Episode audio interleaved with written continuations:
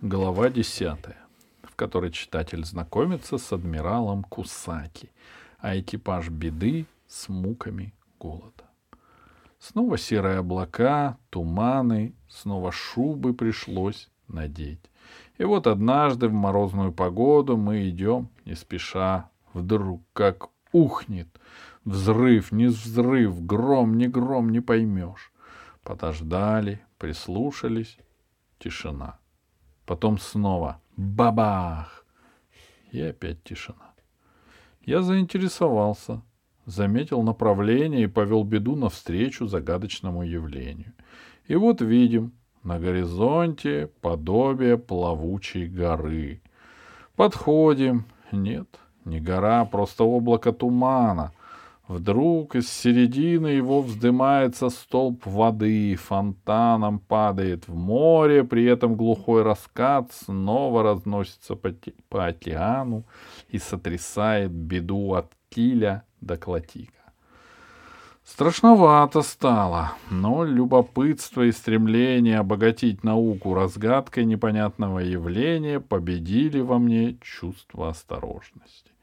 Я стал в руле, ввел судно в туман. Иду, смотрю, сосульки с бортов начинают падать, да и так заметно значительно потепление.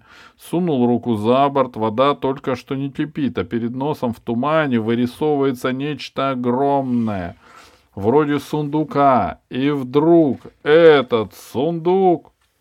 Апчи! Но когда я все понял, кошелот, Понимаете, зашел из Тихого океана, простудился во льдах Южного полюса, подхватил грипп, лежит тут и чихает. А раз так, неудивительно, и нагревание воды, заболевание простудного характера обычно сопровождается повышением температуры. Можно бы загорпунить этого кошелота, но неудобно пользоваться болезненным состоянием животного. Не в моих это принципах. Напротив, я взял на лопату хорошую порцию аспирина, нацелился и только хотел сунуть ему в пасть, вдруг, понимаете, налетел ветерок, подкатила волна, ну и... Знаете, промахнулся, не попал, аспирин рассыпался, и вместо рта, да и... Да вдыхало, в ноздри, так сказать, кошелот вздохнул, замер на секунду, зажмурил глаза и вдруг опять как чихнет, да прямо на нас. Ну уж чихнул так чихнул. Яхта взвилась под самые облака, потом пошла на снижение, перешла в штопор и вдруг хлоп!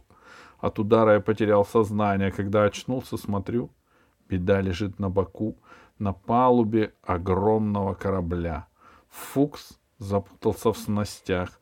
Лом тот и вовсе вывалился от толчка и сидит тут же рядом, в несколько неудобной позе. А навстречу нам, под защитой дальнобойных орудий, шествует важной походкой небольшая группа господ в чинах, судя по мундирам, не ниже адмиральских. Я представился. Они со своей стороны объяснили, что являются Международным комитетом по охране китов — от вымирания. А тут... И тут же учинили мне допрос. Кто, откуда, какие цели преследует мой поход, не встречал ли я китообразных, а если встречал, какие меры принял для защиты их от вымирания. Ну и рассказал своими словами так, мол, и так, поход спортивный, кругосветный, встретил одного кошелота в болезненном состоянии и оказал посильную помощь, предписанную в таких случаях медициной. Они выслушали, пошептались, поставили у яхты конвой и удалились на совещание. Мы сидим, ждем. Тоже совещаемся. Вынесут благодарность. Может, медаль дадут, говорит Лом. Что медаль? возражает Фукс. По мне лучше что-нибудь деньгами. Ну, я воздержался, промолчал. Час так прошел, два, три, скучно стало. Я отправился туда, на совещание. Пустили. Я сел в уголок, слушаю. А у них уже прения идут. Как раз, знаете, взял слово представитель одной восточной державы, адмирал Кусати. «Наша общая цель, — сказал он, — охрана китообразных от вымирания. Какие же средства есть у нас для достижения этой благородной цели? Мы все прекрасно знаете, господа, что единственным действенным средством — является уничтожение тентообразных, ибо с уничтожением, с уничтожением их некому будет и вымирать. Теперь разберем случай, ставший предметом нашего обсуждения. Капитан Врундель, вопрос о котором стоит на повестке дня, как он сам признает, имел полную возможность уничтожить встреченного им кошелота — а что сделал этот жестокий человек? Он позорно отстранился от выполнения своего высокого долга и предоставил бедному животному вымирать, сколько ему заблагорассудится. Можем ли мы закрыть глаза на такое преступление? Можем ли мы пройти мимо такого вопиющего факта? Нет, господа, мы не можем. Мы должны наказать преступника. Мы должны отобрать его судно и передать моим соотечественникам, которые честно выполняют задачи нашего комитета. Тут перебил его представитель другой державы, западной. Вот только фамилию забыл. Грабентруп, кажется. — Все правильно, — говорит он. Наказать нужно, но только господин адмирал забыл самое существенное. Кошелот, в отличие от прочих китообразных, обладает черепом удлиненного строения. Таким образом, оскорбив кошелота, этот Врундлель оскорбил всю арийскую расу, так что вы... Так что же вы думаете, господа, арийцы потерпят это? Но я уже слушать дальше не стал, вижу и так попали из огня да в полымя. Улизнул тихонько, пошел к своим, доложил о результатах разведки и гляжу. Приуныл мой экипаж. Сидят грустные, ждут решения участи. Целый день китолюбивые адмиралы спорили. Наконец, поздно вечером вынесли резолюцию. Мы приготовились к самому худшему, худшему и мысленно уже распрощались с бедой но опасения наши оказались несколько преждевременными. Решение вынесли неопределенное. Для изучения вопроса создать специальную комиссию, а яхту «Беда» с экипажем временно водворить на одном из ближайших необитаемых островов. Я, понятно, заявил протест. Да что толку? Меня не спросили. Подцепили краном беду, опустили на скалы, нас тоже высадили, подняли флаги, погудели и пошли. Я вижу, делать нечего. Приходится подчиниться грубой силой, силе и устраиваться по береговому с учетом создавшегося положения. А положение, надо вам сказать, отвратительное. Яхта лежит на самом краю утеса. Мачта торчит над морем. Унылый прибой плещет у подножия скалы но мы снарядились и пошли обследовать наш островок.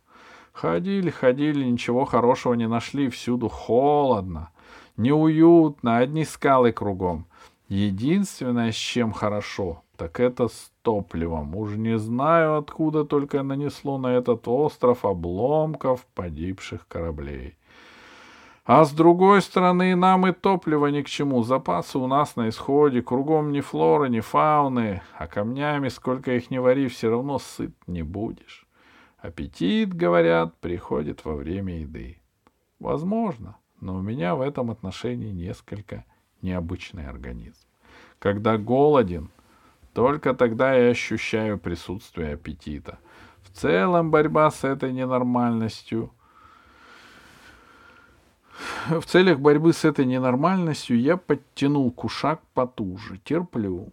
Лом и Фукс тоже на голод не жалуются. Пробовали рыбу ловить. Не клюет. Лом вспомнил, что в старину в таких случаях борщ из подметок варили. Достал штормовые сапоги, два дня варил. Никакого результата, да и понятно. Знаете, в былые-то времена сапоги из воловьей кожи делали. А у нас вся штормовая одежда из синтетического каучука. Конечно, в дождь, в сырую погоду она удобнее, не промокает. А что касается кулинарных качеств такой обуви, прямо нужно сказать, ни вкуса у нее, ни питательности. Ну и понятно, скучновато стало. Ходим мы вокруг нашей яхты, смотрим на горизонт и друг на друга посматриваем. Призрак голодной смерти встает перед нами, по ночам преследует кошмары. И вот однажды смотрю, подходит к нашему островку льдина. А на льдине пингвины. Выстроились в одну шеренгу, как, как на смотру — кланяются. Я тоже поклонился, а сам думаю, как бы с вами, господа пингвины, познакомиться поближе. Берег тут крутой, не спустишься, а пингвины, как их ни мани, сами не прилетят. Крылья-то у них бутафорские, так, больше для формы. А с другой стороны, и упустить жалко. Птички мирные, упитанные, так и просятся на жаркое. — Встали мы на краю утеса и смотрим на них с вожделением. Льдина эта уткнулась в наш остров прямо под мачтой. Пингвины загалдели, топают ногами, машут крыльями, тоже смотрят на нас.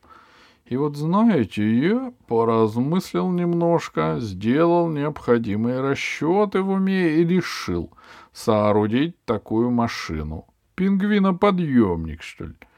Ну, взяли пустую бочку, прибили к ней запасный штурвал, продолбили дырку в дне и насадили на мачту, а сверху перекинули штармтропы, связанные без, бесконечной лентой.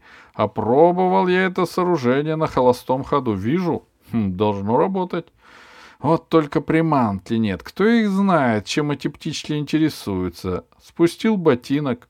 Ноль внимания. Спустил Зеркало, результат тот же. Шарф, мясорубку пробовали. Ничего не помогает. И тут меня осенило.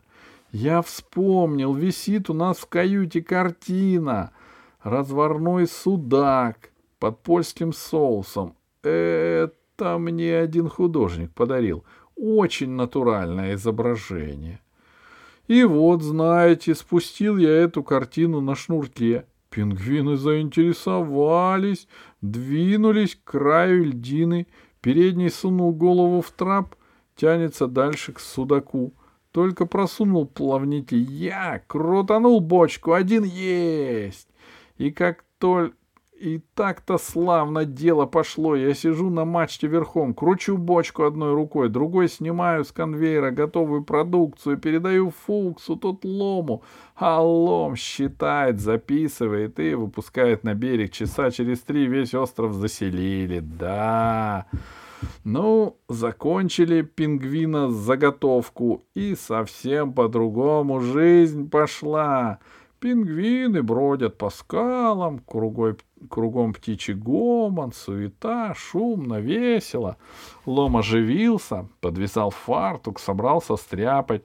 Первого пингвина зажарили на вертеле, и мы тут же, стоя, отведали. Хм, заморили червячка. Потом стали помогать лому. Натаскали дров целую гору, он отобрал, что по суше, развел костер. Ну, доложу вам и костер. Дым столбом, как из вулкана, скалы раскалились, только что не светятся. Тут на вершине острова был небольшой ледничок. Так он от жары растаял, понимаете, разогрелся, получилось такое кипящее озеро. Ну, я решил воспользоваться и устроить баньку. Сперва постирали, развесили одежду для просушки, а потом сидим, паримся. И тут я не досмотрел. Не следовало бы особенно увлекаться. Антарктика как-никак. Погода там неустойчивая. Нужно бы учесть это. А я пренебрег. Сам еще дровишек подкинул. Я люблю, знаете, баньку погорячее. Тут вскоре и результат последовал. Скалы горячие, не ступишь. Жар пошел кверху, гудит, как в трубе, и понятно, нарушилось равновесие воздушных масс. Налетели холодные атмосферные течения, нагнали тучи, хлынуло. Вдруг как грянет.